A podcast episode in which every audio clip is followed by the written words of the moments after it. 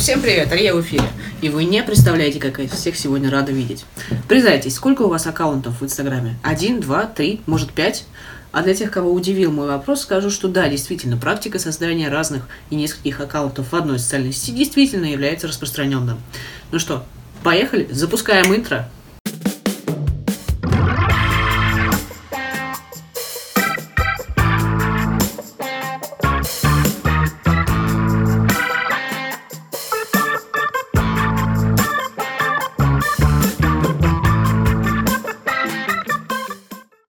Действительно, практика ведения нескольких аккаунтов одним человеком в рамках одной социальной сети, например, Инстаграма, является действительно очень распространенной. Ну, что в таких аккаунтах обычно происходит?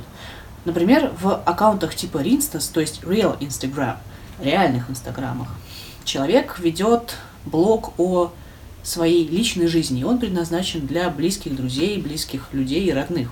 Там, например, он рассказывает истории из прошлого, личные какие-то истории, делится опытом, спрашивает совета. И, надо сказать, в принципе, визуальный облик таких аккаунтов, он достаточно прост, потому что человек не стремится своими фотографиями понравиться другим людям, которые наверняка будут иначе относиться, не так, как его близкие.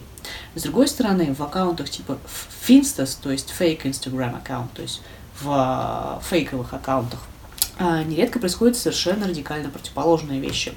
А, такие, такие аккаунты вполне могут выполнять функцию профессиональной а, стратегии репрезентации, когда человек именно там рассказывает о своих профессиональных успехах, о своих достижениях, делится опытом и при этом совершенно не рассказывает и не раскрывает свою личную сторону. Здесь он выглядит как профессионал, и профессионалом он здесь остается. Что бы ни было, он ведет совершенно другую стратегию. Он больше общается, возможно, больше комментирует, больше высказывает свою профессиональную точку зрения.